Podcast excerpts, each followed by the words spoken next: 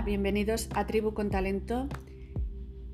En este espacio titulado TDA, lo que no te explican. Yo soy Neus García Cera, la autora de la trilogía Conte de Talento. Soy instructora de Hatha Yoga para adultos y niños y hoy os quiero hablar de los rasgos positivos de estas personas adultas o de estos niños. En el anterior podcast hablaba de los rasgos que los identifican, pues eh, mayormente con la impulsividad, con la falta de atención o distracción, con los problemas de aprendizaje, pero hoy quiero dar otra visión que justifica exactamente pues que lo anteriormente dicho no es del todo cierto o más bien no es cierto. Mm, cuando decimos de que estos niños son niños que tienen mucha impulsividad y se entiende que la impulsividad es un rasgo negativo, le podemos dar la vuelta y entenderlo de otra manera. El hecho de ser impulsivos no tiene por qué estar relacionado con con ser agresivo. ¿Por qué? Porque estos niños lo viven desde otra perspectiva. Ellos no se dan cuenta de esta impulsividad por su exceso de energía y por el entusiasmo que hacen las cosas, sobre todo cuando son cosas que les gustan. No tienen tanta noción del tiempo y quieren hacer lo que sea en ese momento. No se plantean dejarlo para más tarde, sino que entienden de que lo pueden hacer entonces mismo y por eso parece que sea una impulsividad eh, negativa, pero el trasfondo de ello es el entusiasmo, las ganas, la creatividad, la imaginación. Porque estos niños ocupan su mente con cosas que les gustan. Y no porque haya una serie de normas es decir, eh, su forma de entender la vida está un poco alejada de las normas de la sociedad. Eso no es ni bueno ni malo, es diferente. Y ser diferente no es sinónimo de maldad ni de negatividad. Otro rasgo positivo de estos niños es que no son rencorosos, que cuando viven situaciones duras, o que no les gustan, las olvidan fácilmente. Ello no quiere decir que pierdan la memoria. Eh, muy probablemente mm, cuando sean adultos se acordarán de esos momentos duros, pero lo que ellos hacen es transformarlos en el momento en aspectos positivos. Son niños muy exploradores, porque les interesa mucho la experimentación, investigar. Es su forma de aprender, ahí está su auténtico aprendizaje. También este aspecto está muy relacionado con su gran sensibilidad. Tienen una gran sensibilidad a los estímulos de su entorno que le llamen la atención. Entonces eso es lo que les despierta el interés y a partir de aquí pueden crear, pueden eh, inventar y se les desarrolla todo un mundo que, en el que ellos pues se manifiestan de forma libre, natural y donde pueden manifestar exactamente quiénes son. Evidentemente, si esto se bloquea, si esto no se permite manifestar, el niño experimenta un retroceso a un alto nivel. Son niños con iniciativa porque son líderes natos.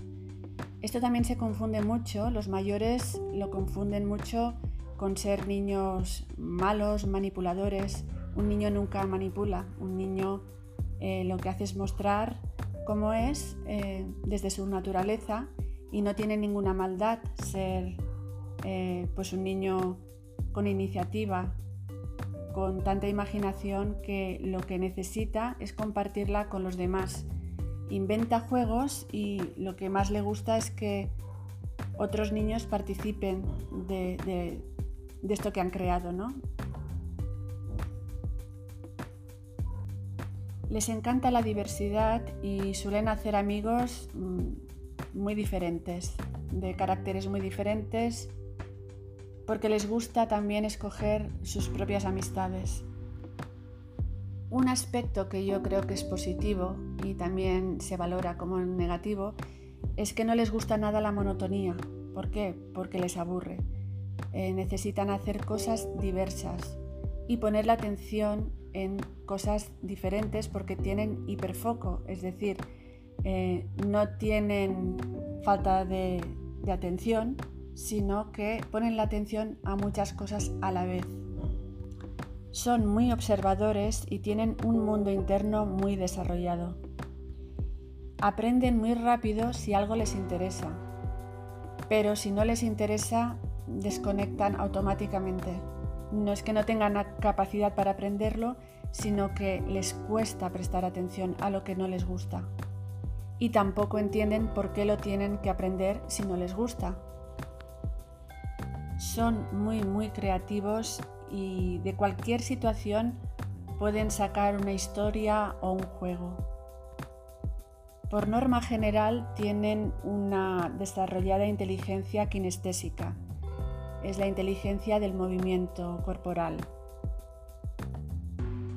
Son muy curiosos y les encanta saber el origen de las cosas, por eso preguntan y preguntan y también muchas veces esto el adulto lo confunde con que quizás el niño no entienda algo, pero es que lo que en realidad el niño está haciendo es ir al origen de lo que él necesita aprender. Y muchas veces el adulto no sabe dar la respuesta o no entiende la pregunta del niño. En principio estos niños nacen con una alta seguridad en ellos mismos lo que pasa que eh, suelen también estar etiquetados incorrectamente y todo ello pues va en contra de su evolución, de su buen desarrollo, sobre todo cognitivo y de autoestima. También son niños extremadamente empáticos. Esto está muy relacionado también con su alta sensibilidad porque saben reconocer y siempre se ponen al lado del más débil. Son niños que también se fijan mucho en las conversaciones de los adultos porque les encanta imitarlos y sienten que así también pues eh, evolucionan más rápido. Y para finalizar, eh, quiero hacer referencia a Albert Einstein, que también fue considerado un niño difícil, un niño con problemas de aprendizaje, se supone que también eh, sería TDA. Y él tenía varias frases muy interesantes, pero él le daba mucha importancia a la imaginación. Para él era un rasgo de inteligencia. Cuanta más imaginación, más inteligencia. Si eso es así, realmente estos niños eh, desbordan inteligencia porque son muy, muy imaginativos. Y quiero acabar con otra frase de Einstein que dice, si quieres que tus hijos sean inteligentes, léeles cuentos de hadas. Si quieres que sean aún más inteligentes, léeles más cuentos de hadas. Bueno, yo creo que en este podcast he dado alguna pincelada de los rasgos positivos de estos niños, que por supuesto hay muchísimos más. Eh, tienen un mundo, bueno, interno especial. Eh, están muy conectados a la espiritualidad, eso es algo innato. Y eso es algo que también la sociedad pues tiene que romper muchas creencias limitantes. Y bueno, os reemplazo para el próximo podcast que hablaré del tratamiento alternativo para que los padres tomen más conciencia sobre cómo pueden pues, eh, llevar mejor este supuesto trastorno y que lo puedan hacer con técnicas que, no tengan efectos secundarios. Si me queréis seguir en mis redes sociales lo podéis hacer en Instagram, arroba neusgarciacera, lo podéis hacer en YouTube, con mi nombre también, Neus García Acera, y en Facebook, en mi página Conté de Talento.